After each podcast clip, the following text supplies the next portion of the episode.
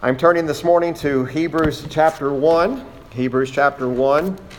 And this morning, uh, Lord willing, we have arrived at the final message of chapter 1 of the book of Hebrews. Hebrews chapter 1. And this morning we will be dealing with this final characteristic, dealing with this subsection entitled The Dignity of Christ, and looking at his immutability. His immutability. Hebrews chapter 1, verses 10 through 14, as we continue this uh, exposition here of this first chapter. Hebrews chapter 1, beginning in verse number 10. And thou, Lord, in the beginning hast laid the foundation of the earth, and the heavens are the work of thine hands. They shall perish, but thou remainest, and they all shall wax old as doth a garment and as a vesture shalt thou fold them up, and they shall be changed. But thou art the same, and thy years shall not fail. But to which of the angels said he at any time, Sit on my right hand until I make thine enemies thy footstool? Are they not all ministering spirits, sent forth to minister for them who shall be heirs to salvation? Specifically this morning, I want you to mark a couple of statements in verses 10 and 12, or 10 through 12. First of all, we see there in verse number 11, we see the phrase, but thou remainest. But thou remainest. And we see in verse number 12, but thou art the same. And then we see at the end of verse 12, thy years shall not fail. We're looking at not only the worthiness of Christ and this dignity that we have identified over these uh, last few weeks, but we find this other characteristic that makes him worthy of our worship. It makes him worthy of our worship because he is, in fact, immutable. To be immutable means to be unchanging, it means to be the same. Uh, it has been said that every single second of every day, even a human being is changing.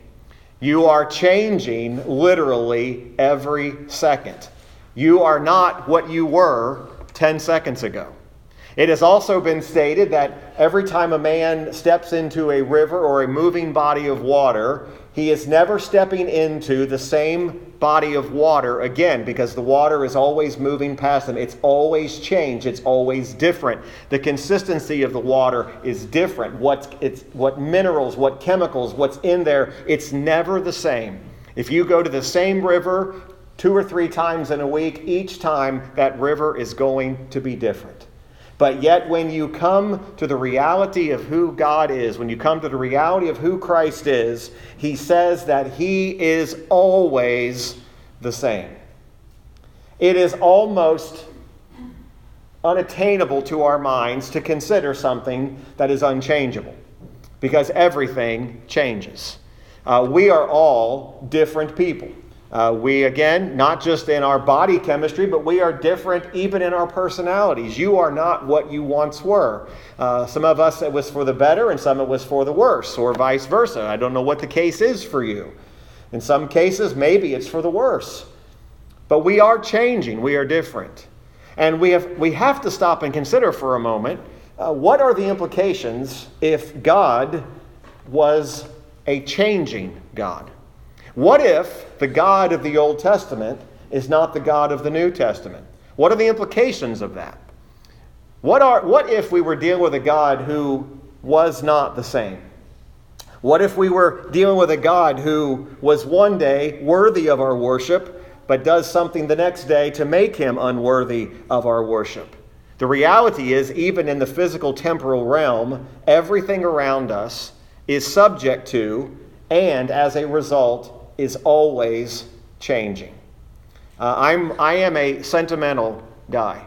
Uh, I look at things and I constantly look at what I consider to be when things were just better, when things were just different. Uh, I, I look back with a great sense of, and I'm not always right because history sometimes clouds our vision as to what was really happening. But there are many times I say in my family, I say in my life, I say, you know, if we could go back to such and such year, that's when it was really, really good. I really enjoyed that age, or I really enjoyed what was going on there. It was just a better time. But the reality is, is everything has changed. Everything about that point in time that I'm referring to, no matter what aspect you pick out, has changed. The people involved in that have changed. The circumstances in life have changed. Things are not the same as what they were, so that even if we could go back to that point in time, we would find it differently. Same thing is true with God. If we had a God who was changing, and had a God who was continually never the same, we would never know how to approach him. Or we would find ourselves in a sentimental way saying, you know, I want to go back to the way God used to be. God is always the same. Christ is always the same. The God of the Old Testament is the God of the New Testament. And what the writer here in Hebrews dealing with these verses in verses 10 through 14, he begins by stating the role that God plays in the very creation of everything. You'll notice the first verse there in verse 10. He says, And thou, Lord, in the beginning hast laid the foundations of the earth. Now remember, the person or the individual being addressed here is God the Father speaking to the Son. And so we know that creation, all the way back in Genesis, that the Bible says, Let us make man in our own image. Jesus Christ was as much a part of creation as God the Father and God the Holy Spirit. Jesus did not just come on the scene later, he was part of the creation story. When were those heavens created? When was the foundation of the world created? And that was before the foundation of the world. As a matter of fact, he has laid the foundations. So the words are a continuation of speech that the Father is speaking towards the Son. Now, like many of these passages have been over the past few weeks, this is not a random statement. He is quoting Psalm 102. So if you'd like to turn back to the 102nd Psalm, we will see this is what the writer of Hebrews in this passage is quoting from. Again, comparing Scripture with Scripture is the best way to interpret the Bible, what its meaning is, uh, what the intent is. And Psalm 102, uh, we're going to be referencing this uh, psalm a number of times during the sermon this morning. But Psalm 102, Let's just look at verse 25. The psalmist here writes, Of old hast thou laid the foundation of the earth, and the heavens are the work of thy hands. Go down to verse number 26. They shall perish, but thou shalt endure. Yea, all of them shall wax old like a garment, as a vesture shalt thou change them, and they shall be changed. But thou art the same, and thy years shall have no end. The children of thy servants shall continue, and their seed shall be established before thee. So the psalmist, the psalm writer in Psalm 102, was referencing and talking about this foundation of the world and creation. The author of Hebrews now is quoting Psalm 102, and he's mentioning the reality of the Lord's doing in this creation. He even uses the terms of, of, of God. He, he acknowledges that it is, it is God who is the very source of the beginning. Or from the very beginning, it was God who has established this foundation. Uh, not, only the create, not only the creatures, but the creation itself the heavens, the earth, all were part of Christ's eternal being. Christ has always been, and he has no beginning. Um, I was telling some of the students on this past Friday, we were talking about the birth of Jesus and how we cannot look at Jesus Christ as having his beginning date uh, on, his, on the incarnation when he, he came as a baby in a manger. That is not Jesus' beginning. He did not start then, he's always been.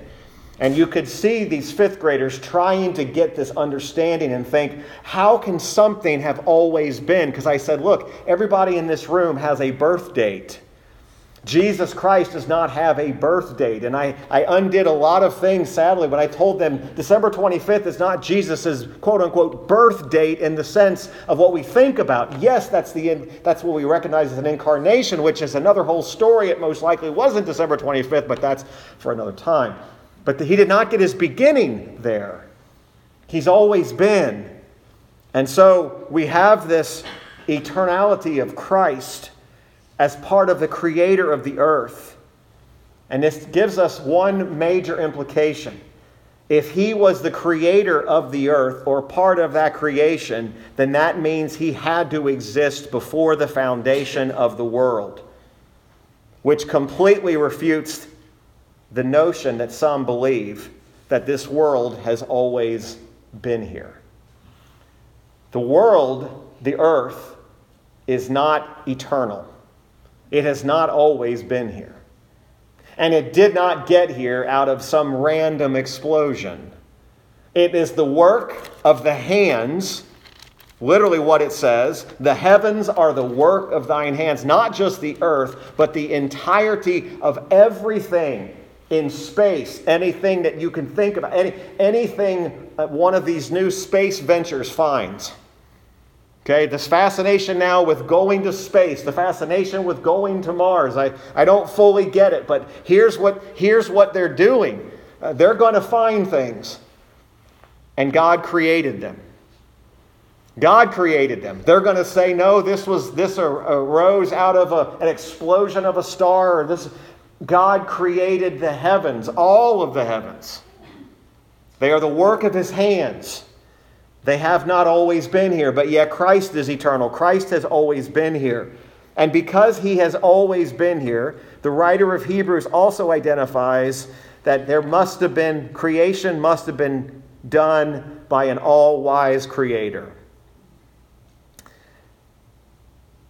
There was never a second guess to what was being created. Uh, we've all created something with our hands and it didn't turn out quite the way we expected it to. Uh, if you're not very handy with your hands, like I am not, you find that your creation in here does not always match what your hands produce. You know what it's supposed to be. You know how it should look, how it should function. I have created some great things in this mind of mine. I have created some things. If I could put the, the, work to it and create it, I know it would revolutionize the world. But the problem is, I cannot get it from here to here. Yet there's never been an idea in God's mind that said, okay, I, have, I did not think this through. But there is one thing about it God will never change, but He does say that the things in which He has created are going to undergo a change. There's a big difference there. God created things that were changeable, but He Himself is unchanging. That is also a mind blowing concept.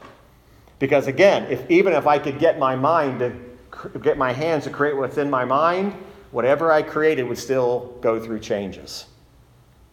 I have no way of being able to prevent those changes because I'm changing. Yet God, who is unchangeable, says, that this earth, the world, the heavens, they will undergo a change. We saw that in Psalm 102, again, where he is he's saying that there will be a change. If you go back earlier in that psalm, uh, go back to uh, Psalm 102 and verse 12. I want you to see another picture here. This entire psalm is filled with uh, the, the creation. But in verse number 12, the psalmist says, But thou, O Lord, shalt endure forever and thy remembrance unto all generations. Uh, you see here that there is this, he endures, and there will be a remembrance unto every generation to follow. If you drop down to verse 24, I said, O my God, take me not away in the midst of my days. Thy years are throughout all generations. So we know that God has no end. So now we have this real quandary of a God who has no beginning and he has no end. Yet he has created a changeable universe. He has created things that are changing, but he himself is unchanging. The very same creator God who, before the foundation of the world, created something from nothing is exactly the same as he was when he created it. He hasn't changed a single bit. None of us can even claim that. We've changed since we got up this morning. We have, we have gone, undergone the process where something has changed and something is different. Our world has changed since we got up this morning. Now, we often point to major events in, in, in history and say, now, this is when life changed. We heard that especially over the last week or so with the remembrance of September 11th, that we, you hear it said, this is when America changed. This is when things. Uh, we've been changing. We change daily. The earth is changing. The world is changing. The heavens are changing. They are all changeable creations. But the sense here is that this eternality of Christ, who has existed before the foundation of the world, also the writer points out here that the heavens are the works of thine hands, and he has no years to him. If someone is to say, How old is God? There is no answer. He's eternal. I ask how old you are, and some of you say, You have a right to ask me that. I understand. But you have an age to you. You are a specific age. But yet, he has no age. The works of his hands, all the way back to Genesis 1 1, in the beginning, God, the immediate work of, a, of the Godhead, part the immediate work of Christ himself. The world was created, the heavens were created not by the angels, not by some other means, but they were created by God Himself. The angels did not exist before God created them. Angels are not eternal beings. You say, what does all this have to do with my walk with God? It has everything to do with your walk with God. This idea of understanding the order in which the worthiness of Christ is being brought to the forefront. This is another one of those characteristics that makes him alone worthy of our worship. Is this idea that he is immutable. The works of his hands, very expressive. Uh, let's also understand that God did not create the angels because he was in need of them. God did not create the angels nor us because he was needing help. Think about that for a moment. There are people that think God needs their help. God does not need our help in any way, shape, or form. No matter how good of a Christian you are, He doesn't need your help. He didn't create the angels because He was overwhelmed by what creation was going to bring. Imagine how easily you and I get overwhelmed with life. And just be honest with yourself this morning. How much does it take for you to be overwhelmed with life? Not very much if you really look at it. God didn't order anything else because he needed help. He didn't order our creation because he needed help. Now it's interesting that in the creation of man, he did say that man needed a helpmeet. Very fascinating when he talks about Adam and Eve, that he clearly declares that Adam needed a help so we see that the works of his hands, of course, tell us about the eternality of God, but also the wisdom of this creation. But the, the creation was not because he needed help or needed something, but the creation would be expressive of the power of Christ and his wisdom in creating them. The heavens are a display of God's glory. The whole earth sets forth the dignity of Christ. The whole universe sets forth the dignity of Christ. The only thing I could ever think of is if I ever went up in one of those rockets, especially now, because this one group just got back that was all civilians. Imagine this. Years ago, you had to go through years and years and years of NASA training to even get on one of those rockets. Four people got on a rocket unmanned as far as a, a pilot trusted the control people on the ground to send them up into space. They sat on top of a rocket. Now, there's a level of, I think, faith there. But the only thing I ever thought of, if I ever had the opportunity to go in one of those rockets, that the minute that you hit between the difference between the Earth's atmosphere and got into space, is you would have to think, boy, this must be the face of God. Because the creation would be so immense and the view would be so powerful that every believer is going to say, Worthy is the Lamb that was slain before the foundation of the world. Not look at the glory of the space, look at the stars. When you stand out on a, on a cloudless night and you can get away from all the lights of the city and you can just look and say, you don't stand there and say, wow, what wonderful constellations. You say, there's the hand of God. Yesterday, in the middle of the afternoon, 5:30 in the afternoon, it had not been raining. We're out in the we go out to the out to the trunk of the car bringing some, some groceries in, and the girls say, "Look over there," and there's a rainbow in the sky. Now, this is maybe you've seen this before, but this was amazing to me because it had not been raining. There was, there was not a storm cloud in the sky. And here's even more amazing you could see the purple band now, if you know anything about rainbows, you don't always see that purple band. I said, wait a minute. I thought these rainbows could only come if there was rain. No, they come when God puts them there. and I said, that's the most amazing. And this wasn't just a little thing, this was the, the whole thing. And it's like, wow, this is, there's the hand of God right there. That's not a work of science. That's not a work of nature. That's not Mother Nature trying to get in communication with us. That's God. That same rainbow that has been perverted and corrupted by people is one of the great promises that we have and displays God's glory. But it also reminds me of his unchangingness. That, that rainbow has been the same since the foundation of the world. Sometimes, like yesterday, you just get the opportunity where you see part of it that maybe you don't see all the time. But what a, what a sight so this heaven's declaring the works of thine hands. Now notice as he goes on, as beautiful as this picture is, look what he says about them. They shall perish. Now, the immediate context is what is the they? He's talking about the heavens and the earth. The heavens and the earth, they will perish. Now, I believe scripturally, he's not referring to a complete doing away with the substance of them, but what he is talking about is to the nature or the quality of them.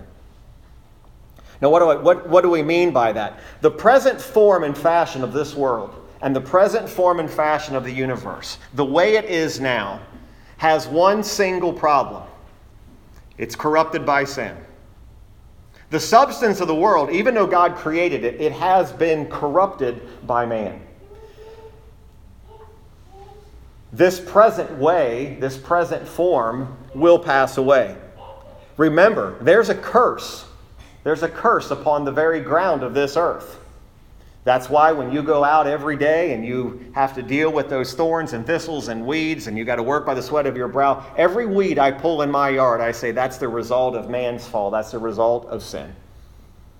Every single one of them is a reminder that this world, this earth, is corrupt. And yet, it says they, it, they shall perish. They will be renewed. It will be purified the substance of it will continue. Because one day there is a place when we will be with him and he will be with us. So he tells us that even the very earth that he created, even though the beauty of what I saw yesterday in that rainbow, the substance and the quality of what we look at and see every day is going to change. Which leads him to make the statement, But thou remainest. To remain has the the concept, the principle of being eternal, exactly the same. To remain here means to be without any change or alteration. It means that Christ's nature in his divinity or in his humanity has never changed. His office as mediator, as priest, he has an unchangeable priesthood, we learn.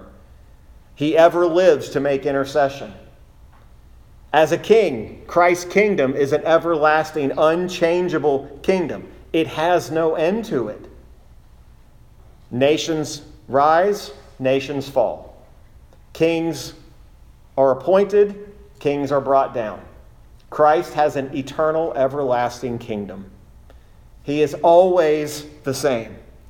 There is no end. As a prophet, Jesus is an everlasting light to his people.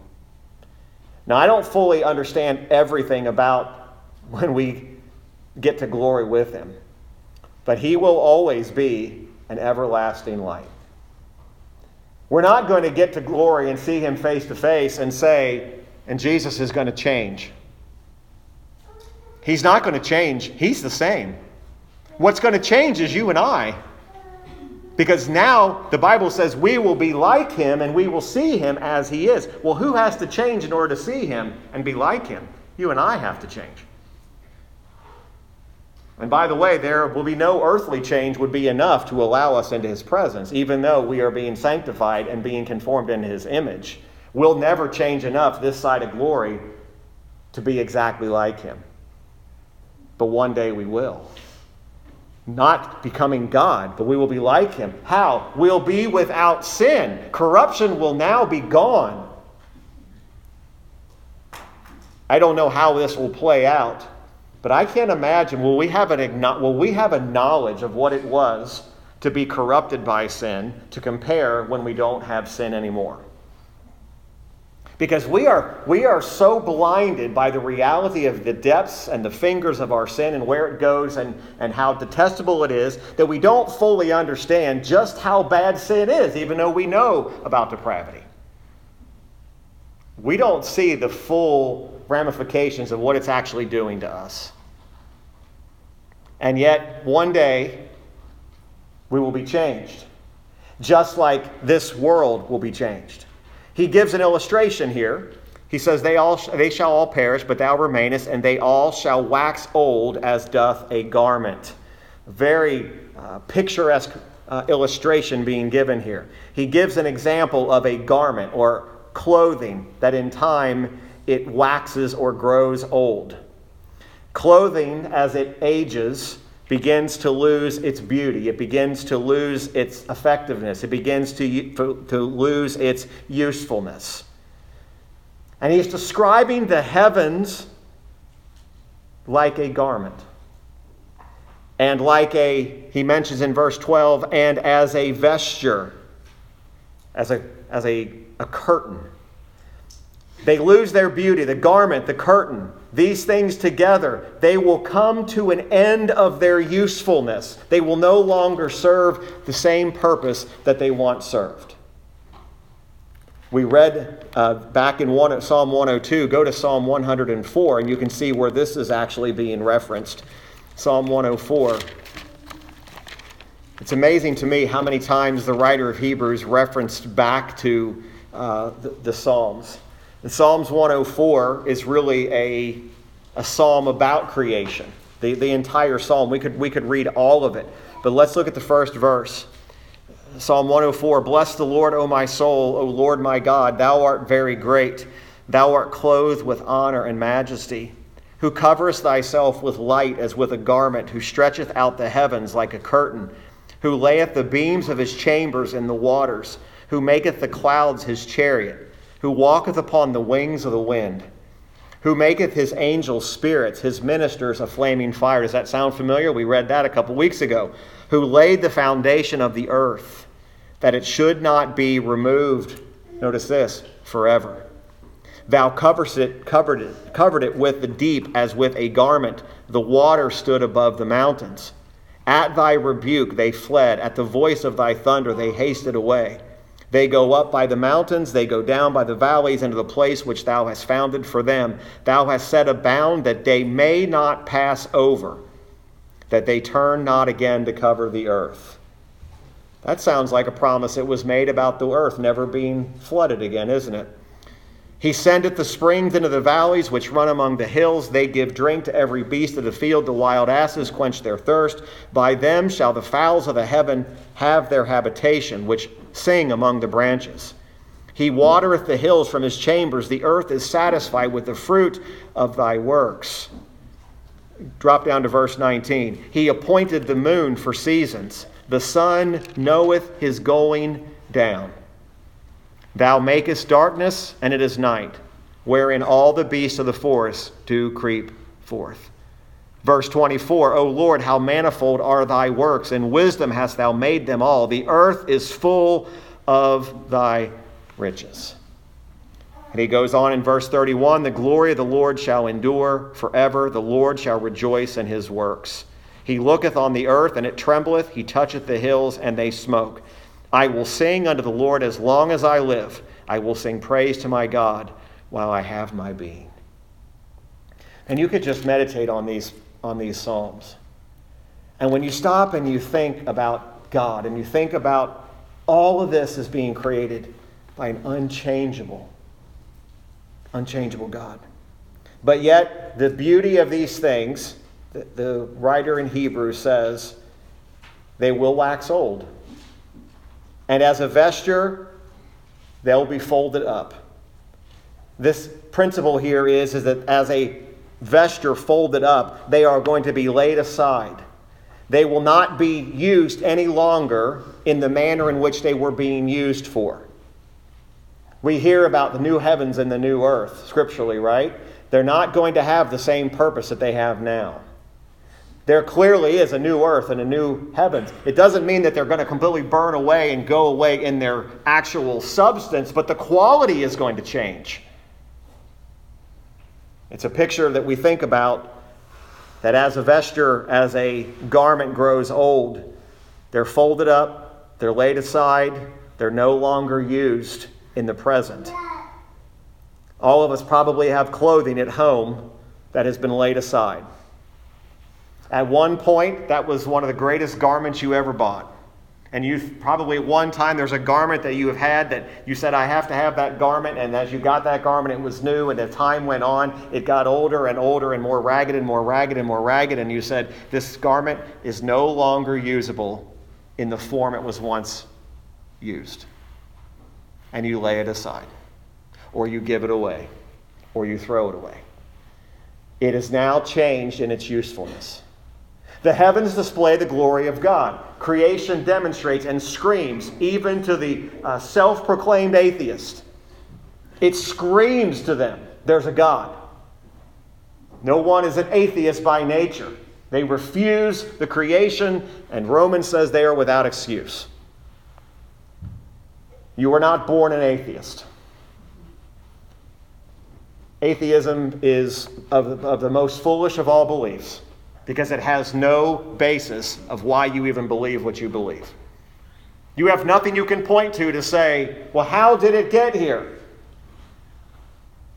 So nothing was created out of nothing.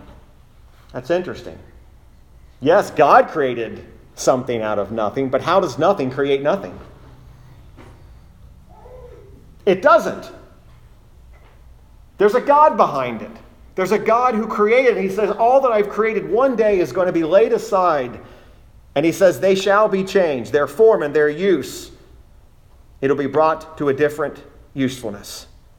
And again, but thou art the same, and thy years shall not fail. Think about it again what he is saying. This is expressive of the immutability of Christ, his nature, his perfections, his person, his office. But also remember the virtue of his blood, his righteousness, his sacrifice. It has never changed.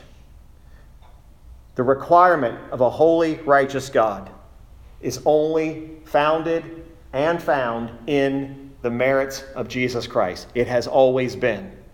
Even in the Old Testament, it was still the righteousness that only Christ could provide, even though it was looking forward in time Salvation has always been the same. Yet there are churches all over this world that you can go to that say Christ was not even around in the Old Testament. It's a false church, folks. Christ is on every page of the Old Testament. Christ is on every one of those creation psalms we just read. He was part of creation. No, we don't see the name Jesus Christ, but we see references to him. We see references to Messiah in Isaiah. We see references to this Lamb who would come. We see him. And yet, this serves to remind us that He is the same, His years shall not fail. It reminds us to get our eyes off of the things of this earth and realize just how temporal this creation is. Listen, I am, I am as taken back by the beauty of God's creation as anyone else. There are certain things in life that if you ask me what's the best place I could go and just to enjoy the beauty of God, we all have our spot that we would say, that's where I would be. And for some of us, it's totally different. Some of us would say one season is more beautiful than another season. We would say, you know what? I, I just want every season to be fall. I want every season to be winter. And I say, what's wrong with you if that's you? But that's, that's another story. But it's still beauty. Why? Because God's is his handiwork behind them all. But as beautiful as the temporal creation is, we are not to set our eyes on something that is going to change. I don't know how we would view God's creation through sinless eyes, but it's something I've thought a lot about. If we see the beauty of God's creation through eyes that are still have sin in them, can you imagine looking at God's creation when we don't have sin anymore? The beauty that must be there. The great difference would be the beauty would not be so much in the structure that we're looking at, or the body of water, or the season, but it would be the beauty of Christ. You see the difference?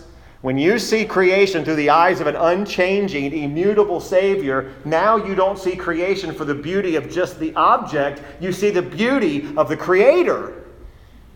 Which I would submit to you, even as believers today, don't fall in love with the creation, fall in love with the Savior. Don't let the ocean draw you in as the beauty the ocean itself being the beauty. It's the fact that it was created by an unchangeable God. And then one day, we're going to look upon things with sinless eyes. Our faith should be strengthened when we see and understand the temporal nature of this earth. Folks, don't set your eyes and don't set your feet and your tent pegs so deep that you fall in love with a creation that is going to change in its substance and it's going to change in its use. One of my fifth graders Friday also asked the question we were talking about creation of man and the fall of man, and in an innocent voice, as innocent could be said. He wanted to know why would God create people that he knew was going to sin? And then another kid raises his hand and he says, Wait a minute. If I know I'm going to sin and there's nothing I can do about it, why try? And I answered the second question by saying, because God's commanded us to. And I went back to the first question and say, why did God create us? He created us to be reflection and a displayer of his glory. So that every believer who walks the face of this earth is a reflection of what Christ has done. We are to be a demonstration of the beauty of Christ in our life. And yet, our faith ought to be encouraged when we see even this world, with all of its trouble, with all of its struggles, because there's coming a day when it's all going to come to an end. Folks, don't, don't let yourself be pulled down into the doldrums of an unbelieving society. Do not get caught up in every dark turn of the earth and of the world. You should expect this to happen. And every day something else takes a turn for the worse, ought to be saying more and more, this world's going to change. And one day, God is going to fold this up like a curtain, like an old garment. He's going to lay it aside. He's going to say, now I'm going to use it for a perfect purpose. And I can tell you then, that will be a perfect display of His glory. His always the same, His years shall not fail. Verse 13, but what to which of the angels said he at any time, Sit on my right hand until I make thine enemies thy footstool? We answer this question with a question. The question is, who did? When did he say this to the angels? Did he say to an angel, Sit on my right hand? No, he never said that to any of the angels. He never designed to give the angels that kind of honor, that kind of authority. He never promised to the angels, he never gave it as a right of their job. He never called the single angel up to the single the highest place of dignity, which is at the right hand of the Father, which is occupied by whom? It's occupied by Christ. There is no angel that God ever said, Come and sit on my right hand. He's never said to even the most recognized angel, he's never said to Gabriel, Gabriel, come sit at my right hand. Angels are created beings. Jesus Christ is not a created being. He's always been. He's worthy. He's immutable. Yet he said this to the Son. He said to the Son, You sit upon my right hand. And there he ever lives to make intercession. Psalm 110 speaks of the ruling power. It says, verse 1 The Lord said unto my Lord, Sit thou at my right hand until I make thine enemies thy footstool. The Lord shall send the rod of thy strength out of Zion. Rule thou in the midst of thine enemies. Thy people shall be willing in the day of thy power. In the beauties of holiness, from the womb of the morning, thou hast the dew of thy youth. The Lord hath sworn and will not repent. Thou art a priest forever after the order of Melchizedek. The Lord at thy right hand shall strike through kings in the day of his wrath. He shall judge among the heathen. He shall fill the places with the dead bodies. He shall wound the heads over many countries. He shall drink of the brook in the way. Therefore shall he lift up the head. I'm afraid sometimes we forget about the power of God. He speaks this to the Son. He has given to the Son power to judge, power to rule. And he ends this chapter with this thought. When we come to the conclusion that he did not say to the angel, Sit on my right hand, but he does say, Here's why I sent the angels. Are they not all ministering spirits sent forth to minister for them who shall be heirs of salvation? Well, guess who the heirs of salvation are? That's all the elect, that's the believers. God's in, intended purpose for the angels was to be ministering spirits. They are spirits, servants to God, servants to Christ, ministering to God's people. The angels are inferior to the Son of God, but yet they are ministering spirits. This phrase, are they not all ministering spirits? It's a rabbinical Jewish phrase. And if you look into many of the Jewish writings, one commentator put it this way he said they are referred to as the angels of ministry or the ministering angels. The Jews were very well uh, familiar with the importance of the angels. They're sent forth to do what? To minister for them. Who do the, who do the angels minister to? Those who are the heirs of salvation. Eternal salvation that is of eternal glory.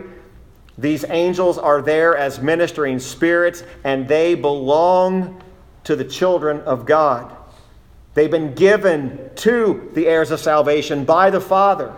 Those angels have come through the very death of Christ. The angels are there to minister to us.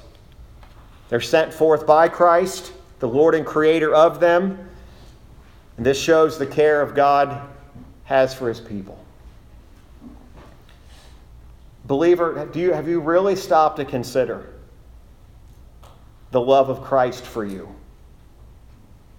I mean, honestly, stopped and really meditated on the love of Christ for you.